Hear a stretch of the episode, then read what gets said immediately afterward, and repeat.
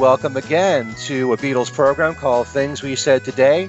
This is a weekly conversation in which we talk about anything and everything that has to do with the Beatles the past, the present, the future, whatever we feel like talking about in the moment. I'm Ken Michaels. I'm one of the four regular co hosts of the show. You might know me from my other Beatles program, a weekly Beatles syndicated radio show called Every Little Thing. And I'm being joined by my three regulars in the show. First of all, we have one of the contributing writers for Billboard magazine, also for Axis, that's AXS.com. And he's also the author of the book Meet a Monkee, Davy Jones. Say hi to Steve Marinucci. Hi, Steve. Hi, Ken. And you forgot Goldmine, too, actually. Uh, oh, we can't keep up with you, Steve. I know, and also and also Variety. I've been in I'm I've been in Variety now, so I'm I'm expanding my boundaries. Okay. Well, congratulations on both those new gigs. Thank you. And also, we have the executive editor for Beatle Fan Magazine, and is also the author of the book Changing Times 101 Days That Shaped a Generation. And that's Al Sussman. Hi, Al. Hi, Ken. Hello there, everybody. And also have, we have our resident musicologist. He also writes for Beatle Fan. He's also a freelance writer for the Wall Street Journal and various publications. Spent many years at the New York Times in their classical department. And he's the author of the book The Beatles from the Cavern to the Rooftop. And also, more recently, the ebook, Got That Something? How the Beatles, I Want to Hold Your Hand Changed Everything. And that's Allan Kozinn. Hi, Alan. Hey, Ken, and hello, everyone. And on the program this time, we welcome someone who has probably written more Beatle books than anyone we know. and that being Bruce Spizer, who has a brand new book because of the 50th anniversary of Sgt. Pepper. He's got a new one out, which is called The Beatles and Sgt. Pepper A Fan's Perspective. Bruce Spizer, welcome to Things We Said Today. Thanks so much. Glad to be here with fellow Beatle fans and friends. now, everyone is everyone, all Beatle fans are talking about the 50th anniversary of Sgt. Pepper. We're all excited about the big deluxe box set coming out, and your book actually takes a different angle that other books haven't done, as far as the Sgt. Pepper release. You want to talk about what that is and what gave you the idea to take this different angle? Well, the perspective I was using was from that of the fans. I felt that uh, Sergeant Pepper affected people in a way that the other Beatle albums didn't, even though one might say Abbey Road or the White Album is their favorite album, or gee, the songs on Rubber Soul are the best the Beatles ever did. I think those albums just didn't have that same effect as Pepper. And so the way it actually started was I was just going to do, and I, about a year ago, I wrote an essay and the idea was I'll get it published somewhere. I figured, you know, it could be in Beatle Fan, could be in Goldmine, could be anywhere, but let me just get something in the can because the 50th anniversary is coming up. And as we got into this year, I realized that I really didn't want it in a print magazine where it would be black and white with few, if any, color images. And thought no matter what magazine I sent it to, it would probably be edited. It wouldn't have the images I wanted. So the idea was okay, I can do a 40 some odd page book myself. And then I thought, well, you know, it would be great if I could get some other pieces written. And I thought, well, Beatles Fan Magazine on the anniversaries of Sergeant Pepper in the past, it had some wonderful articles. And what they were writing about hadn't really changed. So I approached Bill King about seeing if I could use some things that had been written previously and he had recommended a piece that Al had written uh, that did a good job of showing what the music was going on at the time. And then Bill had written a nice fan recollection, a very long one, in where he talked about what was going on in his life. And since he was a part of the world, it gave a good view of what was happening in entertainment, what was happening in news. And I thought, okay, this is working well. And then I thought, well, it'd be fun to have something about Canada. And of course, Piers Hemmingsen would be the person to go to there. And, um, you know, it just started picking up steam at that point.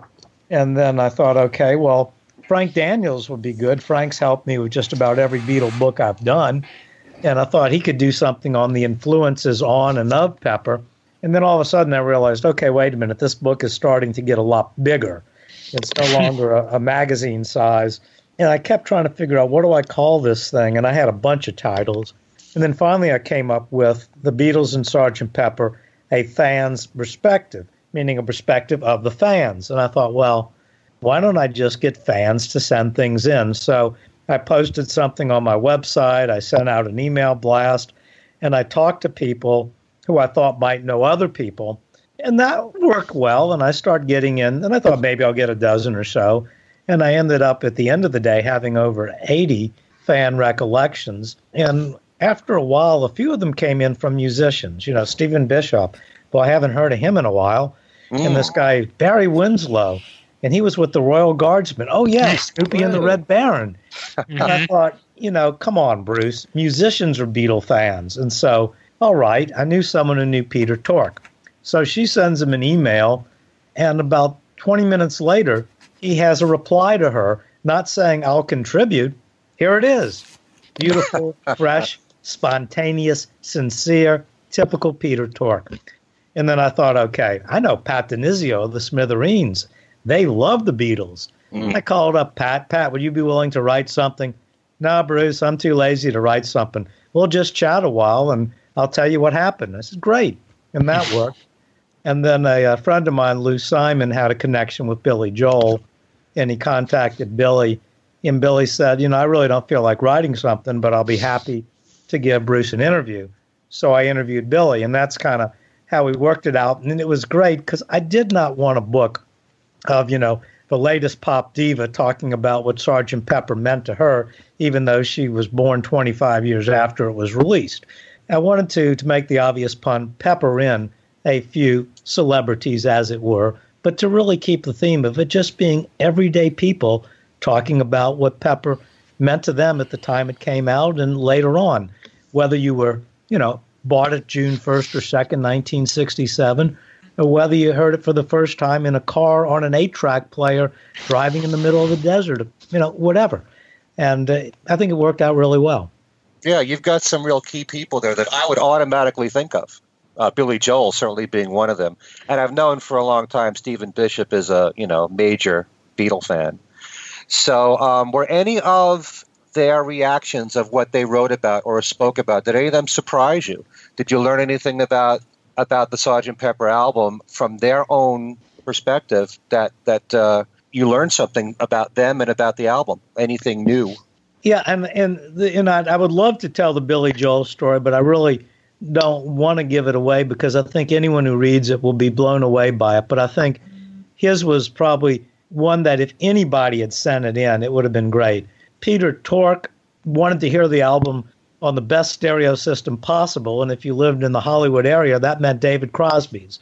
So he went over to David Crosby's, and Crosby told him, "Look, I'm not going to be there." but come on in. I guess you know he probably left a key under a flower pot or something.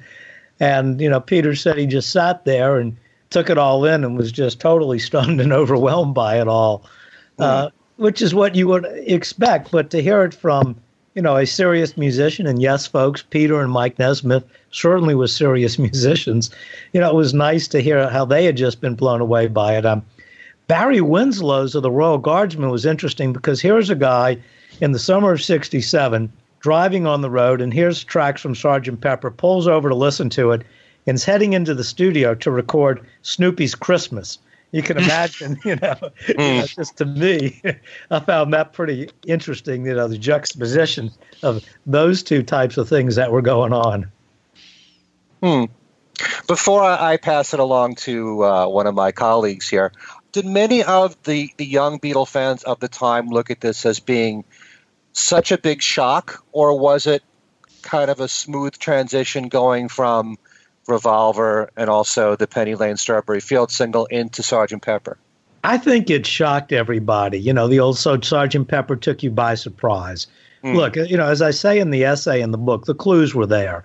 You know, you had Revolver, you had Strawberry Fields Forever and Penny Lane, but I don't think anyone was expecting a whole album like that, you know, where one of the more interesting ones was Piers Hemmingsen up in Canada was able to be with a friend who bought the album, but they were staying in a place that didn't have a record player. So they spent their first few hours with Sergeant Pepper looking at the cover and trying to figure out the cover and reading the lyrics without hearing the music. So, you know, there were just a lot of strange little stories like that. And, you know, and themes that ran throughout. People who listened to Sergeant Pepper with one or both of their parents. And, you know, that certainly hit me as, uh, you know, very strange. And I was very touched by those. Uh, I lost my mom last August, and uh, those touched me the most. Mm. Yeah, you just brought up something that, of course, with Sergeant Pepper, it had a lot more to do than just the music. There's the packaging of the album, too, which we'll get into. Al, yes. how would you like to uh, ask the next question? Uh, okay, well, actually, I'm not going to do too much because, uh, you know, full disclosure, I'm part of the book. So, uh, one thing, uh, one observation that I had, though, and Bruce and I have actually talked about this, is the fact that is that I think this is probably the only Beatles album where so many people can remember exactly where they were and what they were doing when they either got their copy of the uh, of the album or when they did finally get there were able to sit down for their for their first listen. For instance, I actually don't remember my first listen to Abbey Road.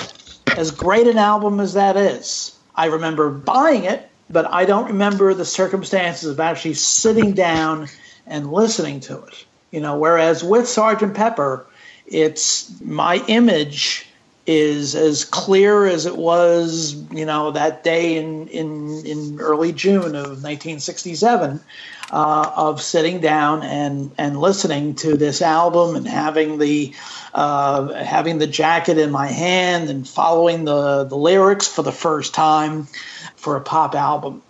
So I think that's Bruce. Let, let me get your thoughts on that. Yeah, I mean, I think that's true.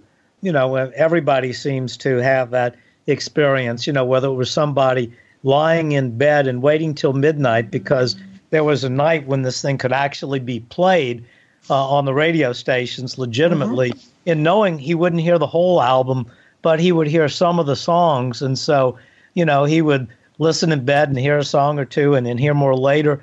Other people talked about, you know, an FM station playing the whole album, while others talked about, you know, going to the store. One kid, poor kid, you know, here he is going to a Catholic school.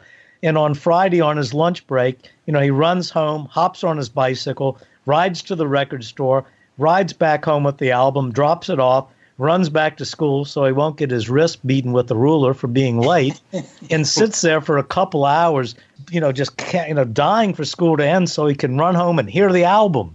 You know, you just had all kind of stories like that that, you know, were just really, really cute stories and so many of them. You know, one girl listened to it in a room, and when her mom told her dinner was ready, she screamed, "Not now!" You know, you, know you could just you could just picture these things happening. And as I read them, you know, I found a lot of myself in some of them, and I think all the readers will find themselves in some of these as uh, you know little snippets of memories.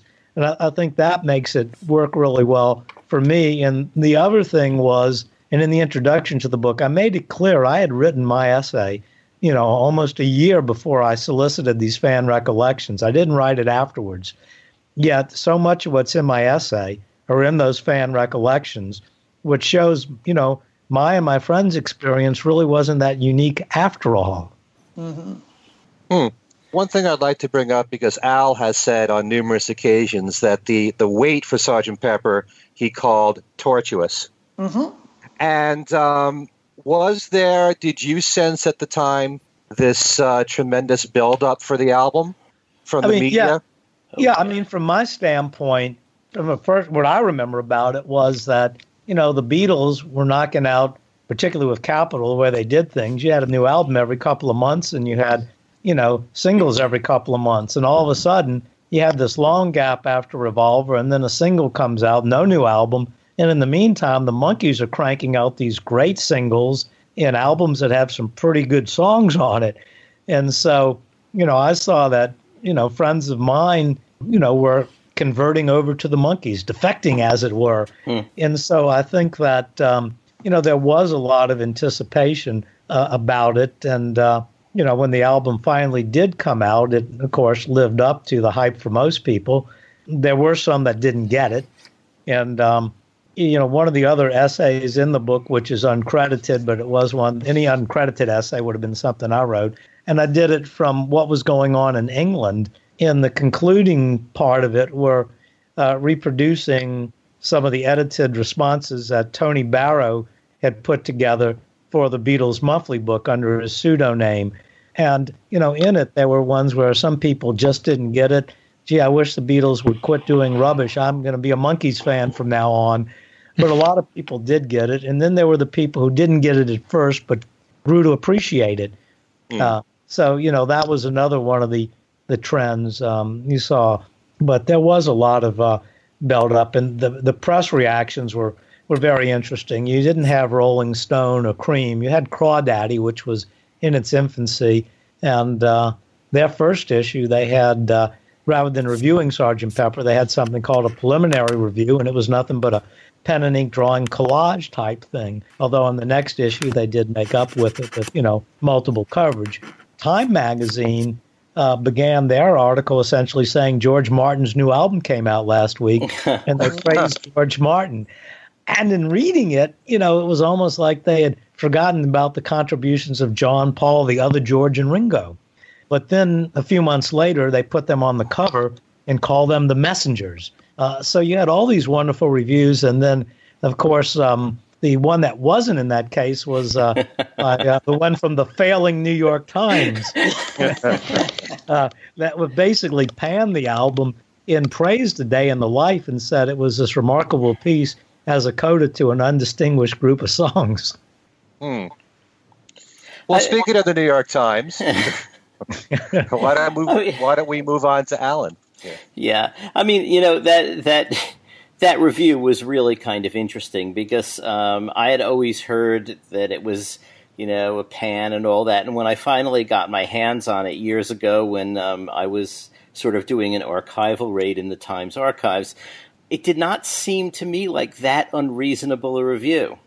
You know, as you say, he, he, he liked A Day in the Life a lot, but his complaints really were, were that the Beatles have kind of been in a lot of these places before. I mean, he, he made an association between Eleanor Rigby and She's Leaving Home and, and I guess Love You Too and Within You Without You. He, he just, I hmm. think, thought they were they were not progressing as as he had expected them to, which is interesting because we, you know, we all listened to the album and thought, wow, this is something totally new, but uh, I think from his perspective it wasn't. And shortly after that, the composer, classical composer Ned Rorem, wrote a big essay saying, you know what, all the all the young classical people are listening to the Beatles, not you know, not going to regular recitals anymore. And over the years, both Ned Rorem and Richard Goldstein, who wrote the Times Review, have reversed their positions.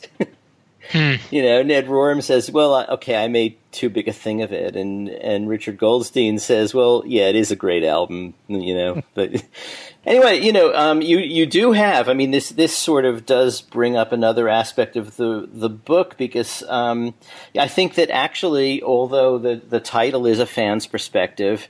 And a whole lot of it is devoted to those recollections. There is actually an awful lot more in this book, and I think that people considering whether to look into it or not should you know should keep this in, in mind because you know some people might not really care that much about what other fans thought. But you've also got all of as you say the press reaction. You've got articles about that. You've got bill king's um, piece about what else was going on musically in 67 and at the end of the book you sort of do a track by track run through of the, the session info, which you know was kind of interesting, and I, and I thought well done. Oh, thank you. Yeah, I felt that it needed to be there, and unfortunately, you know, I went ahead and didn't have the advantage of listening to the new deluxe box set. So on one track, uh, I missed it a little bit. Where fixing a hole to fix what I have in there. I knew that both George Martin and Paul played harpsichord, but I reversed it. And um, when you hear the take three in particular, you can hear Paul talking and hitting the keyboard. So Paul's on harpsichord at Regent, which would mean John would be on bass, and George's guitar solo was not overdubbed to Abbey Road. And that was the main thing I caught. And of course, trying to be a perfectionist, you go, darn it. But overall, I think the uh, writing what I had did hold up well. The other thing I was able to do was license some, you know, really great photographs from Oh, the yeah. Beatles book monthly. Right. And um, you know, you've seen those in Beatles book kind of small, but when you see them, you know, nearly nine by nine, you really get a you know true view of how spectacular some of those pictures were. And I was able to get some of them in color that you know you normally see in black and white. And you know, and it, worked out really well. They were very good to me licensing wise, and uh, really appreciated that. Well, plus you have all the the ads and things too, which are kind of interesting to look back on. You know, Sergeant Pepper is the Beatles, and um, and those Yeah. things, which have always been a specialty of yours. Yeah, the the UK one that Alan's referring to is um, that the week the album was coming out, Parlophone, or actually EMI was the one who took out the ad, and it said, "Remember, Sergeant Pepper's Lonely Hearts Club Band is the Beatles," as if you know, as if you know, to make sure people knew that this was the Beatles. You know, and of course today it seems ludicrous, and maybe even then it was, but you know, it was an interesting uh, ad campaign to start a launch that way you know, and the other fun thing about it was on that particular issue, they had a big article on Monkee Peter. So Peter Tork sneaks into the book another time. Another thing that you um, do in the book, which sort of is uh, going against the sort of contemporary um, conventional wisdom, is you are defending the stereo mix. And um, uh, you know, it's it's interesting because I've been listening to the the big box set and um, reading Giles Martin's comments and, and also the, the book that comes with it, and they're really stressing how, you know, the Beatles only cared about mono and the stereo mix was an afterthought and they didn't spend any time on it. But if you look in Lewisohn's book, I mean, you see things like the reprise of Sergeant Pepper, a track that lasts a minute and 20 seconds they did 10 stereo remixes of, you know, and all through um, they did. So I, I, I was kind of glad to see that you, you stood up for it because I, I like both of those mixes a lot. And uh, the stereo has a lot going for it. It does. And, you know, one of the controversial things, you know, from a purist such as myself was uh, on a day in the life, the wave of stereo panned between the speakers I thought was really cool. Mm-hmm. And I was curious to see what Giles Martin would do with it. And he went ahead and had the vocals dead center. And I talked to Giles about it, and he said he had tried it. And he said, you know, it just didn't feel right with the rest of the album. And, and I understand what he's getting at. And, you know, if someone says, okay, Bruce, we have the mono, we have a stereo, we have a stereo remix, what do you prefer? I'm going to say the stereo remix uh, gets my vote because I think it was, you know, brilliantly done. And the way I look at it is what Giles Martin did is what his father and the Abbey Road engineers and the Beatles would have done 50 years ago if they had really cared about the stereo and if they had the technology where you could unbounce tracks and rather than mixing you know from four tracks giles probably on any track was mixing anywhere from maybe seven eight nine or ten different tracks. You could put instruments left and right that before could either go left or right because they had already been mixed down um, you know when you had to open up new tracks on that four track machine. So I, I mean i think it's brilliant but i do like the stereo mix particularly i found the day in the life cool i found good morning. Good morning really great one of the ironies was um, being for the benefit of Mr. Kite, which should sound better in stereo than mono, always sounded better in mono than stereo until the stereo remix. Okay. You also get uh, you get credit in the back of the book that comes in the box set. Did you have what? What was your input in that? Well, I um, I have two credits in there. One was for providing images, and it was really fun to see that they had, you know, my name. You know, you had Bruce Spizer, Ringo Starr, right together. I thought that was cool. but but Ringo's contributions on the album were significantly greater than mine, of course. Okay. And uh, then the other thing was that I had brought a lot of lot of ideas to the table about what to do with the 50th anniversary uh, collection and was involved in a lot of discussions. Mm-hmm. Okay. Did they take a lot of your ideas? I wouldn't. I don't know if the word "take" is for a lot of I mean, ideas. I'll say use a lot of your ideas. a lot of a lot of my ideas were used. Some of them were not used. Uh, I, I was under the impression anything I suggested was given serious consideration, which is really all you can ask for as a consultant. And I think because they know I'm, you know, both in many ways a purist and also a fan, and they know I attend a lot of fan events, my input was of interest to them because, you know, they know I'm going to Beatle conventions and talking to people. So it's not just a case of me giving, uh, you know, ideas, but a case of, uh, you know, ideas that I have and ideas that I've formulated from talking to other people. Mm-hmm. Mm-hmm. Okay, Steve. Okay. Hello, Bruce. Um, uh, there are a couple of things that I noticed in the book.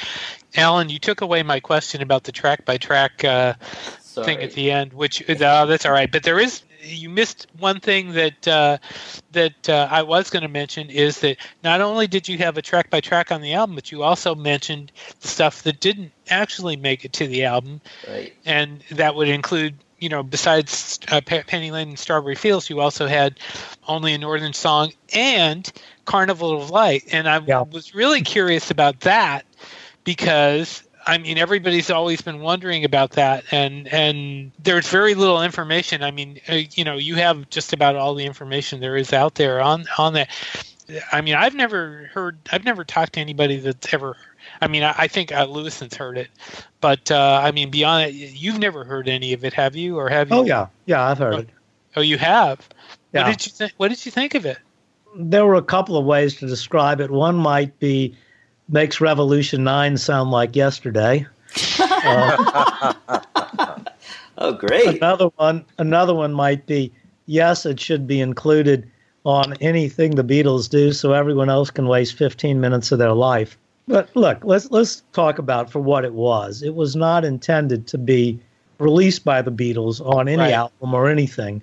And it was one of those things where you had to be there. If you were sitting in a dark room and all these crazy lights were going around and you know and you were well if you were inebriated or on drugs and you had all this music going it, it could have been really effective and i think there was discussion whether or not to include it i wanted it included but i think the feeling was you know it would just not work in the context i would not have put it on a cd i would have put it on a blu-ray disc where you had to make a conscious decision to hear it because it would Mm. destroy any listening experience on a CD.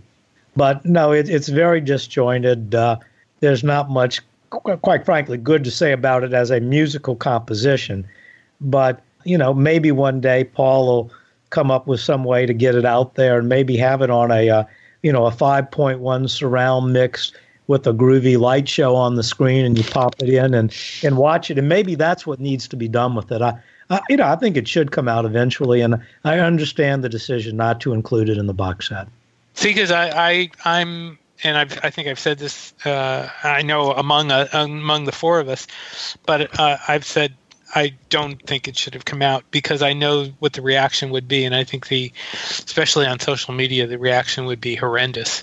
And but you know, um, it's interesting your your perspective. I mean, that's one of the better, more detailed perspectives I've heard on it ever. I mean, I don't think anybody's ever you know talked about it with that much detail No. before. I mean, So- I, I was I was lucky. I happened to be, I was at Abbey Road during the remastering of the you know remasters. I wasn't there doing any remastering. I basically was going in and a being them to the vinyl and checking liner notes and the like, and uh, walked into Allan Rouse's office, uh, who was unfortunately died about a year ago. Alan was a wonderful, gifted person, and I walked into his office and he was playing it.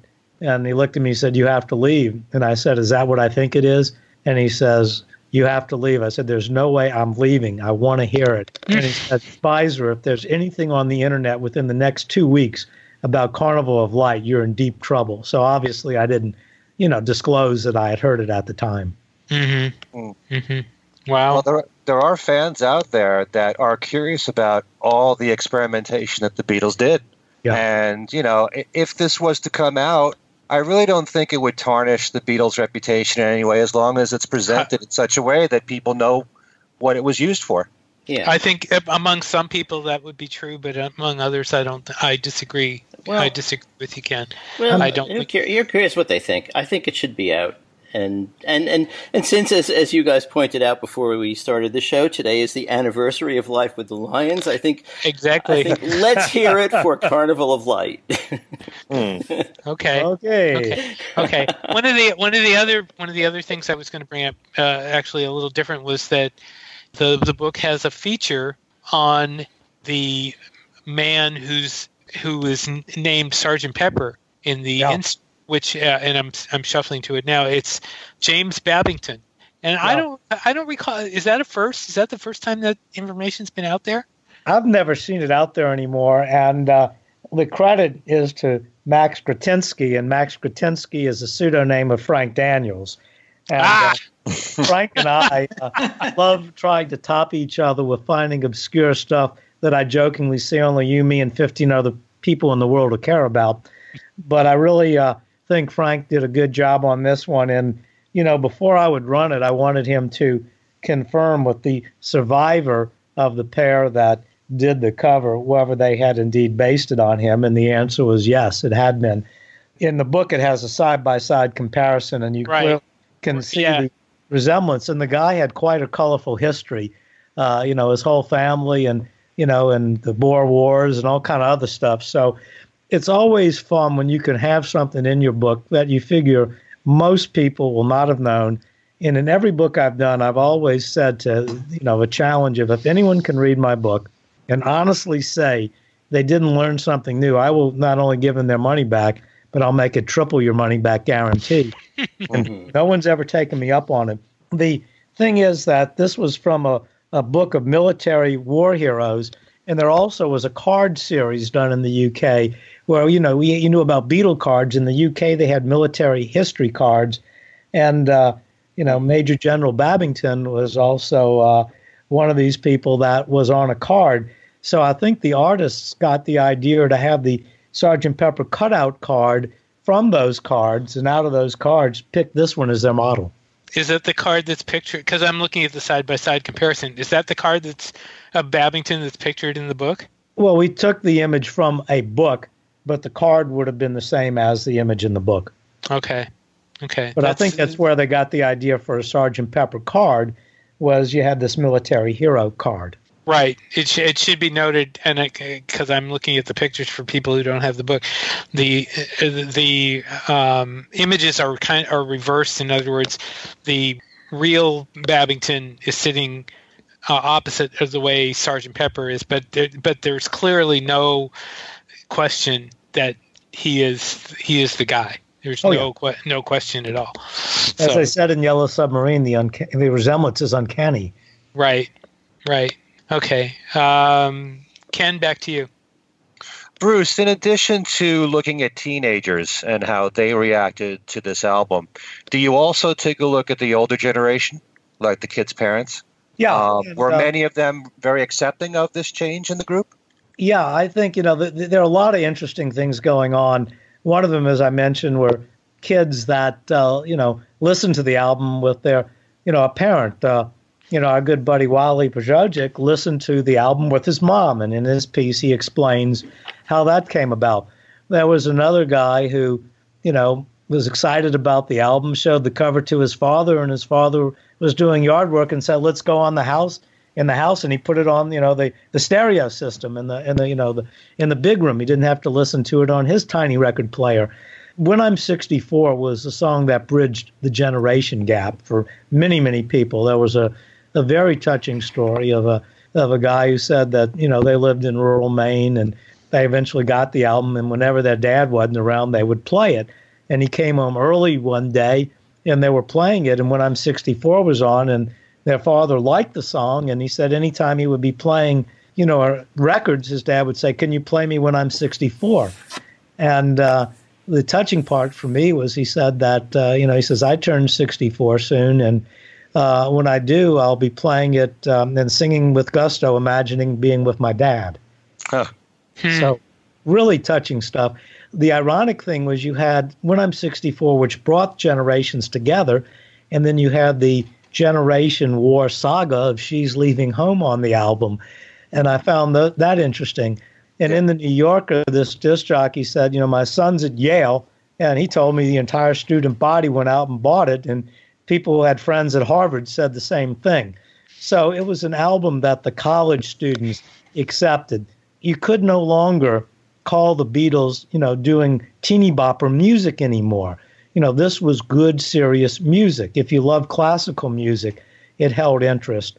Um, the editor of the New Yorker used a pseudonym and you know talked about this guy who talked about the album is really him, and he compared it, you know, to things like you know great jazz musicians and the like. So, you know, I found that interesting. Um, the younger people, a lot of them had trouble accepting it and admitted, you know, I didn't particularly like it at first, but after a few listens, I began to enjoy it more. Um, the older people got it right away. And then you had some, like some kid, I think it was seven, who, you know, loved it so much that he said he carried the album around with him everywhere he went that summer. And he sent me this cute little picture of him and his family in their backyard. And he's sitting on a bicycle with the album gatefold open. I mean, you know, I guess, and that leads me into another section. Let, let's think about when this album came out, we didn't have cameras and cell phones. Mm-hmm. People were not obsessed with taking pictures all the time. Nobody knew what a selfie was. And so I asked if people had pictures of themselves with the album cover taken in 67, knowing there would not be a lot of them. And there were some, you know, about a half dozen. And when you look at them, to me, that's one of the highlights of the book. You have this wonderful shot of these three teenage girls sitting on the steps of their home in Cleveland. And you look at it, and you know you can see that they're not living in a mansion. That it, you know they had to save up their babysitting money to get this album.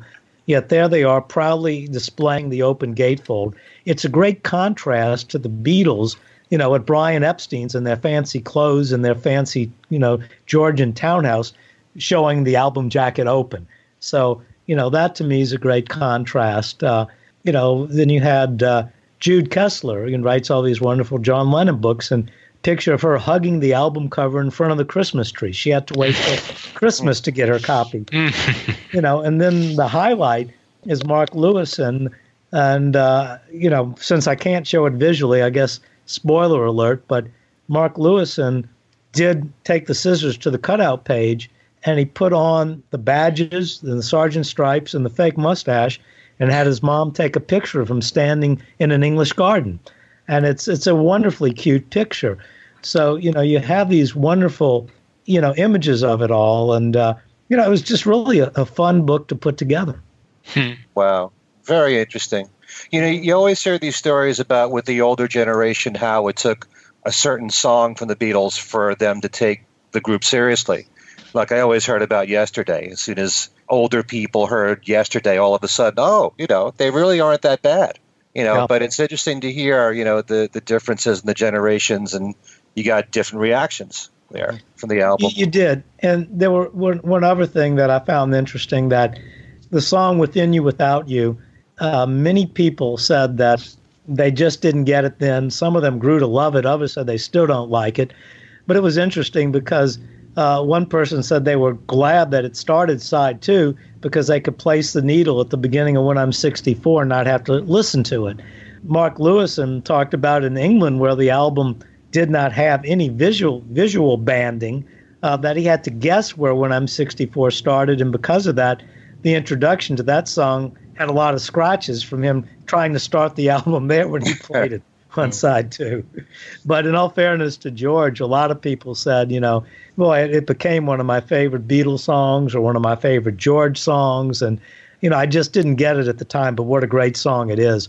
When you hear it in the stereo remix, you get to hear the wonderful Indian percussion a lot more clearly. And it adds a, you know, great listening experience. And also included in the deluxe edition is the instrumental version with only the Indian instruments, and that's quite a treat as well. Mm-hmm. Oh, so that's different than the anthology version. Yeah, yeah which, is, which is just the Western instruments. Right. The anthology had, I think, both East and West, mm-hmm. whereas right. this just has the Indian instruments. And by themselves, that song is really well developed before George sings a note on it. But you've, you've got the Indian string instruments actually playing the melody that George would later overdub over it. Mm-hmm. Hmm. Al, would you like to talk at all about? You, you contributed two pieces to the book. Anything right. about those two well, articles? Actually, uh, actually, that does lead me into something. You know, I've actually talked about this here before.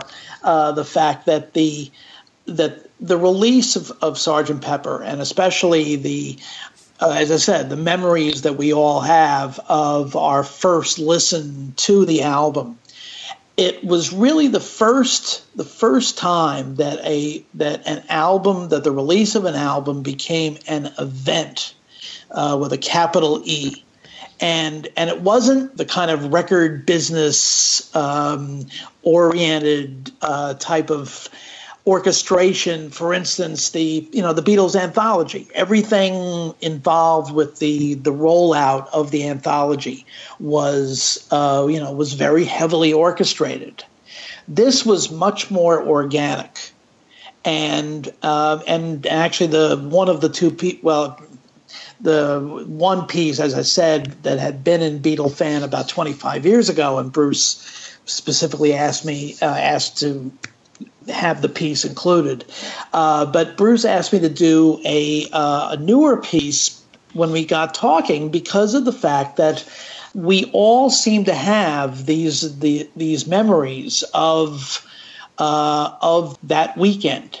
And even though in those days, as as Bruce mentioned before, there was really you know no rock press to be to to speak of, and obviously the the technology that we have now, you know, obviously didn't exist in 1967, but we just knew almost by osmosis over the course of that weekend that everybody that you know other than you know there there there were some little Beatle fan clubs uh, that had been formed uh, three years before uh, you know networks of girls who listened to the album together.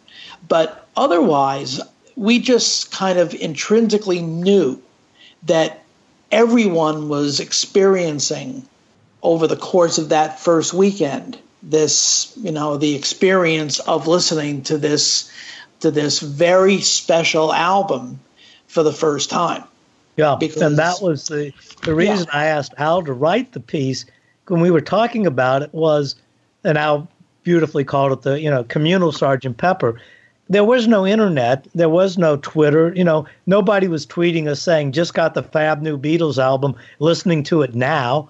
Right. There was none of that. But Al and I agreed. We knew millions of other people were doing the exact same thing we mm-hmm. were doing. We knew yeah. it. And mm-hmm. Al, you had mentioned uh, the thing about the, the Beatle clubs, and one of the fan recollections was this girl in New Jersey who had her own little Beatles fan club. And they got the album, you know, in advance and invited the club members over. She said a lot of the club members had quit because they were upset with the butcher cover and John's Jesus remarks. Um, but she said the interesting thing was when she brought it to school and it was played that the guys really got into it. And it was the album where if you were a guy and didn't like the Beatles because you were jealous of them and the fact they had on girls or you were a tough rock and roller and you didn't like the Beatles. Sergeant Pepper was when the guys who didn't get it at first, as far as what's so great about the Beatles, the guys got it. So you had a tremendous expansion of, of it. And what's really ironic about that is Life magazine, in its article on the you know the new far out Beatles, had said you know have the Beatles gone so far from what their fan base is accustomed to hearing from the group that you know they will lose their fans. And yeah, they did have some defections to the Monkees, but most of the fans stayed with them, and they gained so many more fans. They gained older fans, college students, more males. So I think the concern that people had really wasn't uh, didn't develop. Uh, Tony Perkins, who wrote a fan recollection, made a similar observation at the end of his piece, where you know, he talked about what it was, you know, being black and being in D.C. And here he is, this big Beatles fan, and he gets into Sergeant Pepper later, and he talked about that. and pointed out that uh, he was listening to Stevie Wonder's Innervisions and Marvin Gaye's What's Going On, and all of a sudden, that's when he began seriously listening to Sergeant Pepper, and it wasn't that far out to him. It fit in nicely with those albums. Of course, Pepper was out years ahead of it. Mm. So, you know, once again, kind of ahead of its time and influencing uh, not just rock and roll, but, uh, you know, black music as well. And what he said, you know, about them doing this type of album, and he says, what balls these guys had, you know, to do an album this different than anything. Mm-hmm. As a matter of fact, uh, Bruce mentioned northern New Jersey, where I used to live. And back in, at that time, the Rascals were like gods. They were they were probably that was probably their greatest base of popularity was in northern New Jersey and in New York City and Long Island. And I had friends uh, there in 67 who were telling me that the Rascals were a better group than the Beatles. And, and by that time, you know, by that time, Strawberry Fields and Penny Lane had already come out, and there were all of these reports about this incredible album. And and I just sort of said, oh, okay, we'll we'll see, we'll see how how how much better they are, and and sure enough, when uh, when Sergeant Pepper came out, and those same friends heard the album, they absolutely went crazy. Yeah, I have a question that I'd like to address to all of you, since I'm a radio guy. And, um, you know, if you've listened to classic rock radio all these years, even though it's changed, and their demographic audience that they're shooting for. You always, if you listen to classic rock, you get the impression that nothing happened before 1967. Unless you listen to a weekly Beatles show where they'll play early Beatles music, you rarely ever hear anything unless it's in a specialty program. As part of the regular programming of what a classic rock station does, you would think that nothing happened before 1967. Huh. And you always hear that Sgt. Pepper really marked the birth of the album as an art form. And yet, there are some really key important albums from 1967 that mm-hmm. came out before Sgt. Pepper, mm-hmm. like the Doors' first album, for example, or a Surrealistic Pillow from mm-hmm. Jefferson Airplane. The Grateful Dead's first album came out. Jimi Hendrix, his first album came out when those albums came out, did they receive airplay on radio? Was it strictly only the singles that you heard from uh, from those artists, or was FM radio developing that early on in early '67, or did everything just change once Sgt. Pepper was released? Well, I, I can speak for New Orleans, sure. and then I'll turn it over quickly. Uh, New Orleans, we had two AM stations. You know, either you were a WNOE good guy or WTIX boss jock.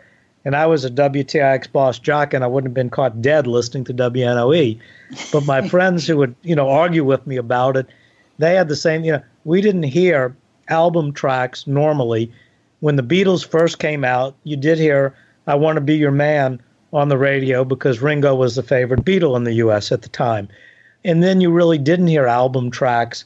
And with Pepper, you know, an exception was made for the Beatles. So, you know, while you would have heard Somebody to Love by the Jefferson Airplane, you know, you would not have heard Today or songs like that on AM radio. It just wouldn't have happened. Mm. Yeah. But did this really signal the birth of FM radio? Well, I think it was. It, I don't think that Sergeant Pepper created FM radio. No. The format had been a little bit before it, but it certainly legitimized it to where you could have Murray the K, who was the ultimate you know, teeny bopper disc jockey. All of a sudden, now he's on FM and he's playing the entire album at a time. So right. uh, I think that the timing couldn't have been any better for the Beatles, mm. or, or quite frankly, the format. Yeah, mm-hmm. in, in New in New York, uh, WORFM, which was one of the first uh, FM FM rock stations, had debuted just about a year earlier and uh, and so yeah, they uh, I remember hearing because I listened to it all the time, and um, and indeed, and, and especially um, in the case of Murray the K, because of the fact that he had uh, he had ties to to Brian Epstein and to Nat Weiss, the Beatles' uh, American lawyer, and all. And so um, he was uh, the you know they had, were sort of feeding him a lot of the new uh, the new rock. So he played Jimi Hendrix, and he played the Bee Gees, uh, and and Cream. Uh, because of the fact that for that you know for that brief time, Robert Stigwood had a uh, an association with uh, with NEMS, but also yeah they uh, the w, WORFM definitely played Jefferson Airplane. They definitely played the Doors. So, um, but obviously, you know, AM the two the two AM stations in New York, you know, really didn't play any of that material unless they were hit singles like, as Bruce mentioned, "Somebody to Love" or "White Rabbit," mm-hmm. things like that.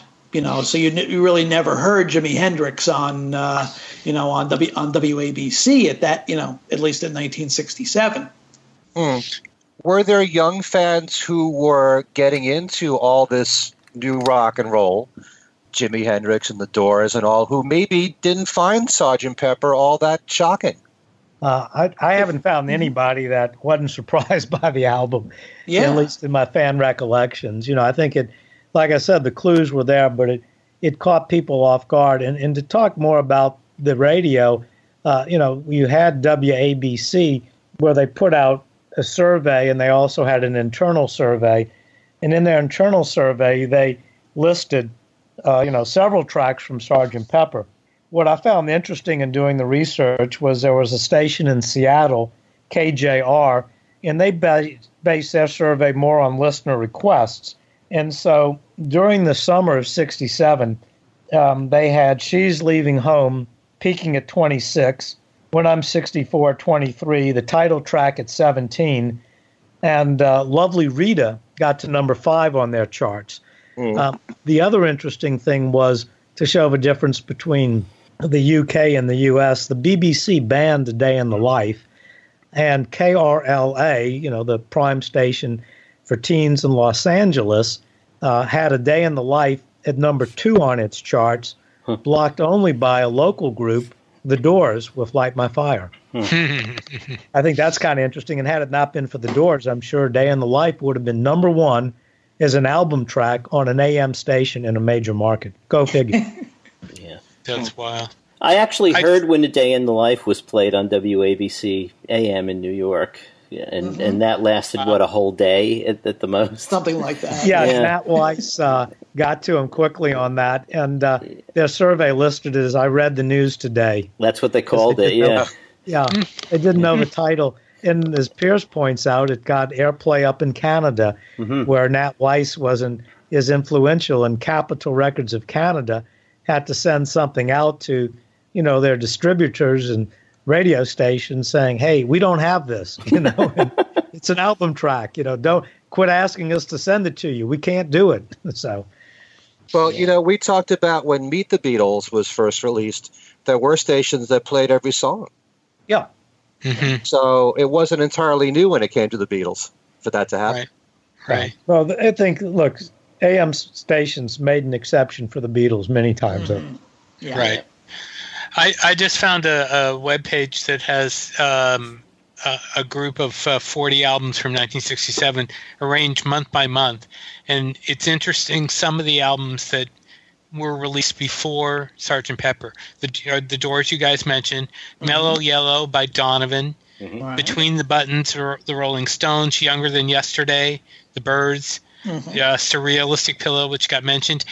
King and Queen by Otis Redding and Car- and uh, uh, Carla um, oh, Thomas. Carla Thomas. Yeah. Right. Um, Aretha Franklin's "I Never Loved a Man the Way I Love You," The Grateful Dead. This next one is this next one is a good one. The Velvet Underground and Nico.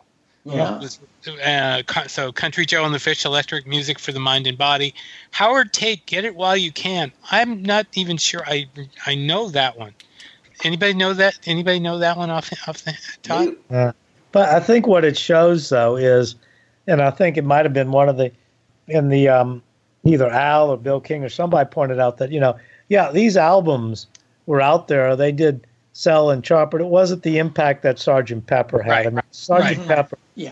dominated the charts, and the big, you know, and the big joke I had in the book was, you know, that Headquarters comes out by the Monkees and it's number one, and then, you know, you're going to have the battle between the Beatles and the Monkees, and of course it wasn't even close. Sergeant Pepper knocked Headquarters from the top spot, but the interesting thing was Headquarters hung on there at number two for a very long time mm-hmm. until the, the Doors album knocked it, you know, out of the second spot. But uh, mm-hmm. you know, Pepper had that lasting effect, and uh, you know, while all those other albums are great, you're not going to see it, you know, a hundred and fifty dollar box set for Surrealistic Pillow, and you're not going right. to see that on the CBS Evening News. Right. Um, I I should also point out that this list shows that Are You Experienced was released after Sergeant Pepper was released yeah. in in August, yeah. mm-hmm. not in not before Sergeant but Pepper. The other, but, but, speaking of Hendrix, and it is kind of interesting, if you look at the timeline of things, uh, the Beatles and we're seeing Hendrix in the clubs uh, at the time they were doing Pepper, and um, they start working on a day in the life, and then take a break, and then Paul and I think Ringo go see Jimi Hendrix. And rather than starting back up with A Day in the Life, they start back with Sergeant Pepper, uh, the title track. And not so much from that first take you hear it, but on Paul's overdub of the lead guitar, that is Jimi Hendrix all the way. I mean, a. incredible and Hendrix influence by Paul.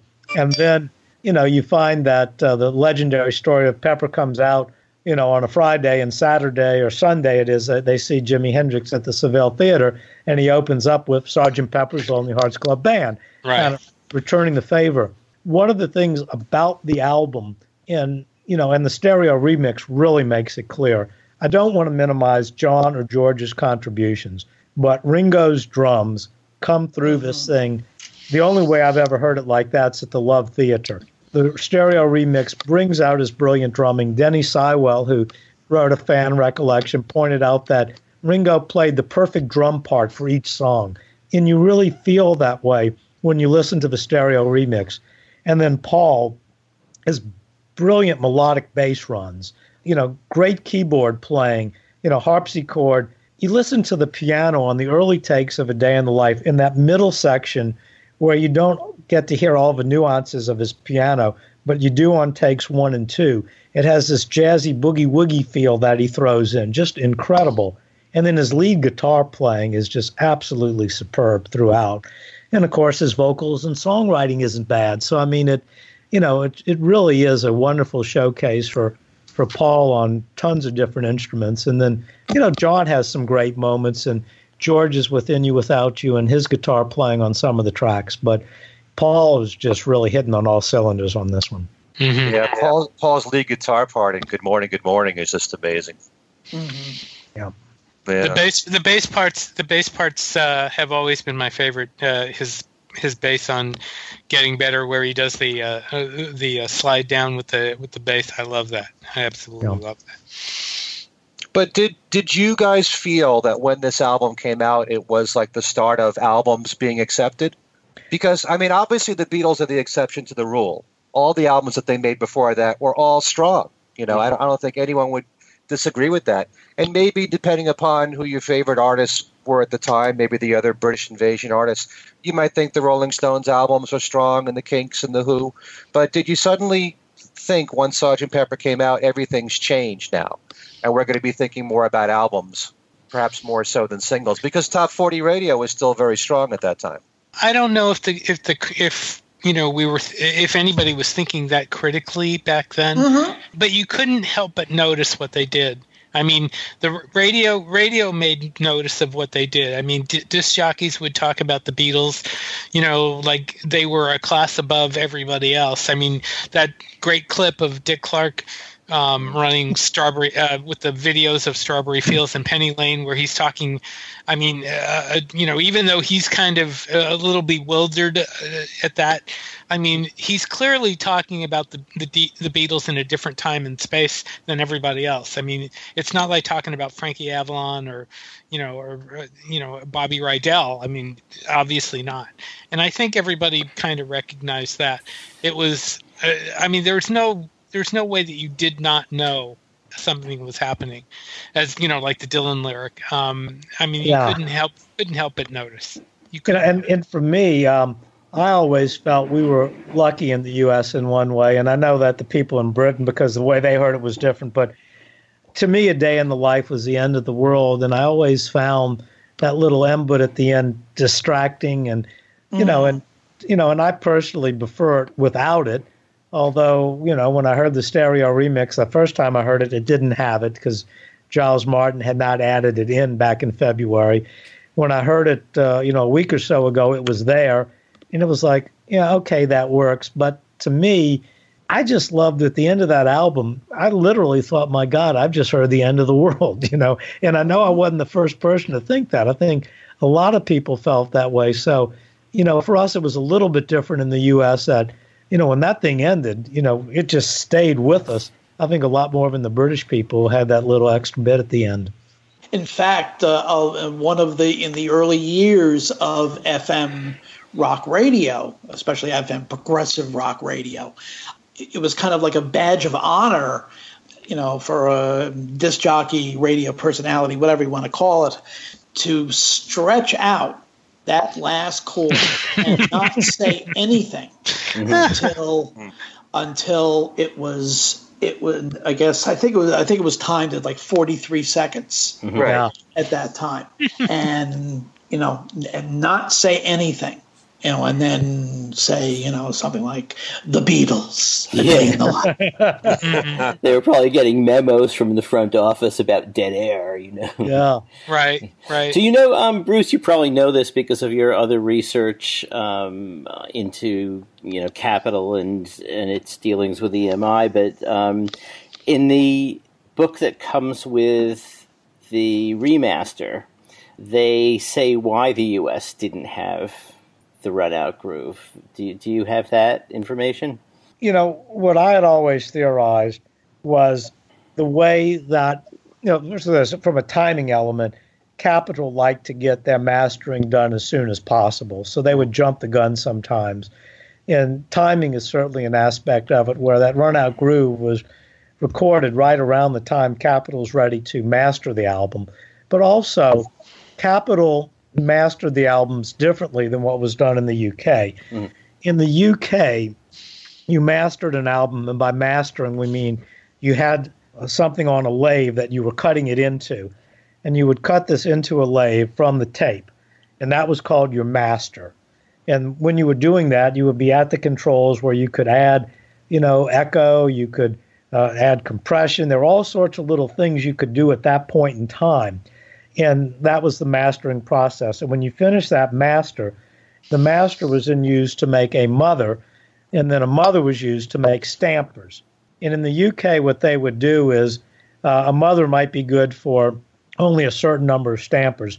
So, you know, and a master could only make so many mothers. So, in effect, what would happen was in the UK, they would do one master and then they would make, you know, a bunch of mothers from that, but they would save one mother that wouldn't make stampers but would make what they called submasters, where they'd be going backwards and making a bunch of new masters, which in turn would make more mothers and stampers.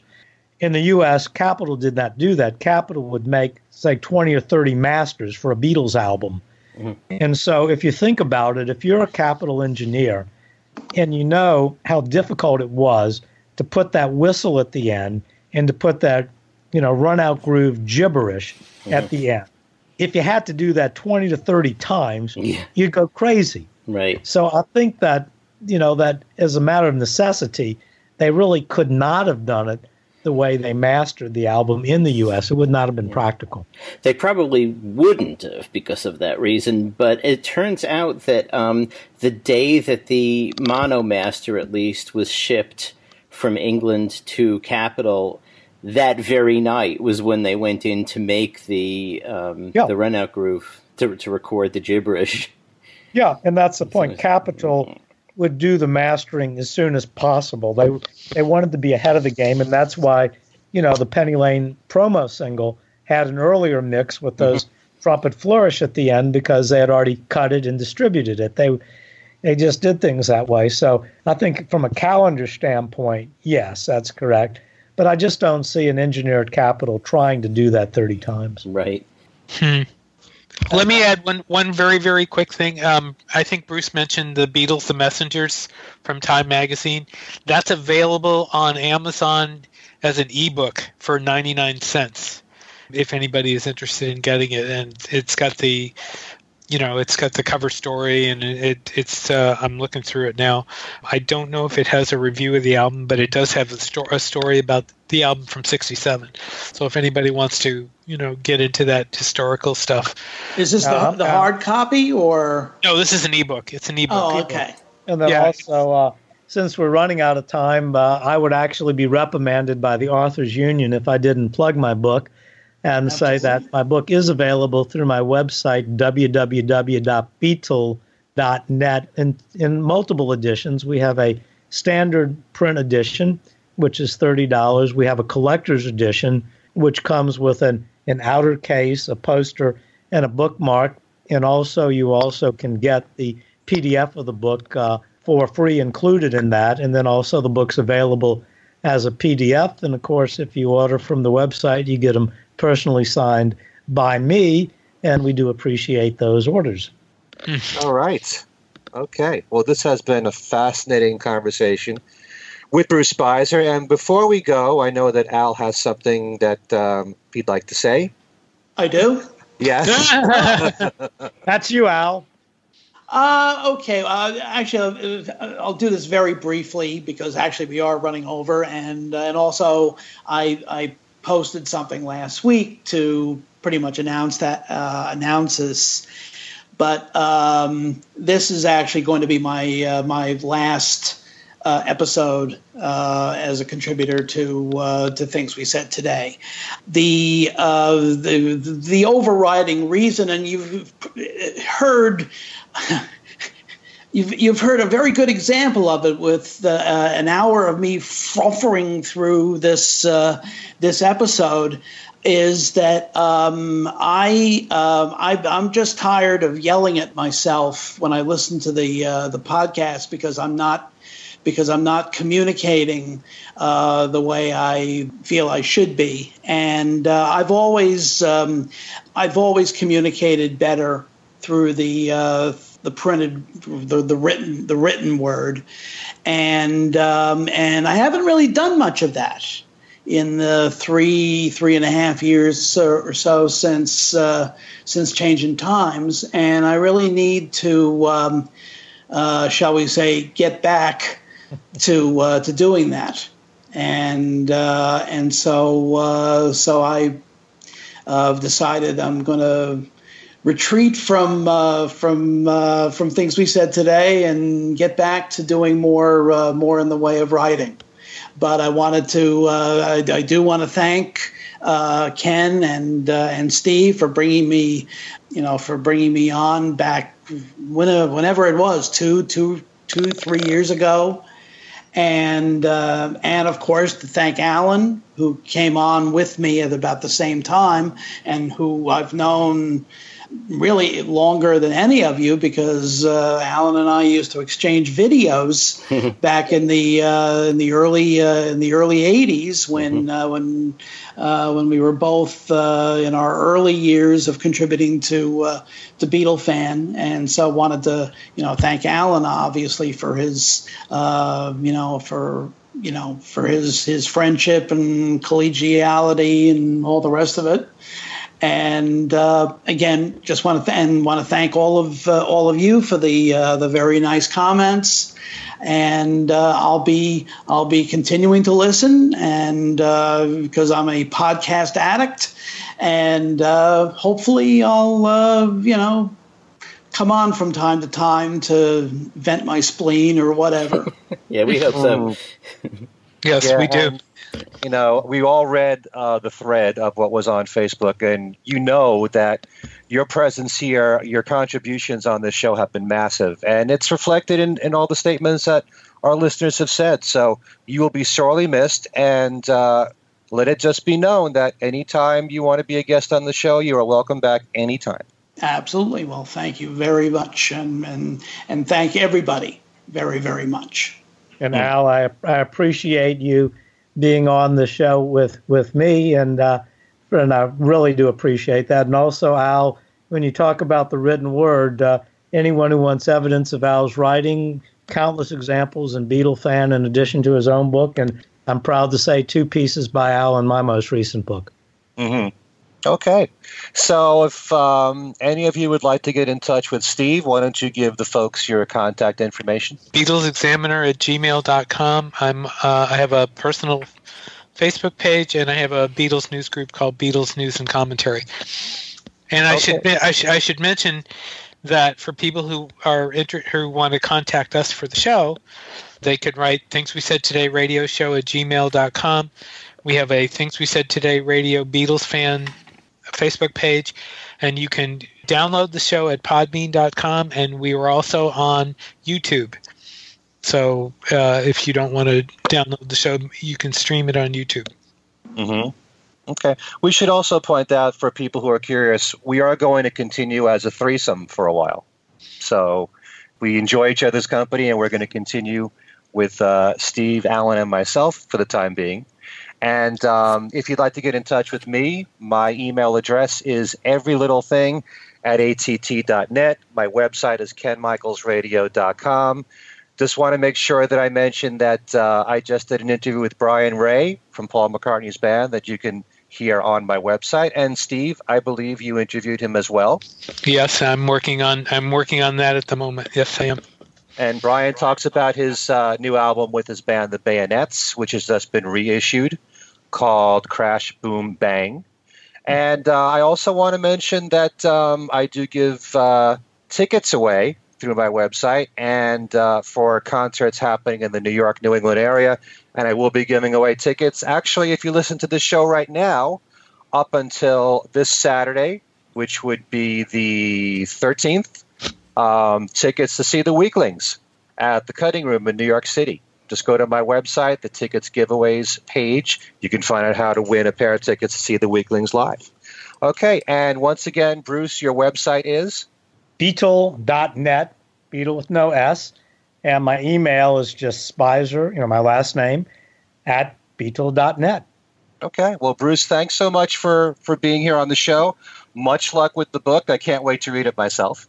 Thanks. And, uh, I'm glad to be there. Believe me, it's uh, it's always a lot of fun sitting around chatting Beatles with knowledgeable people and friends. Okay. And Alan, if people want to get in touch with you, they can do so how?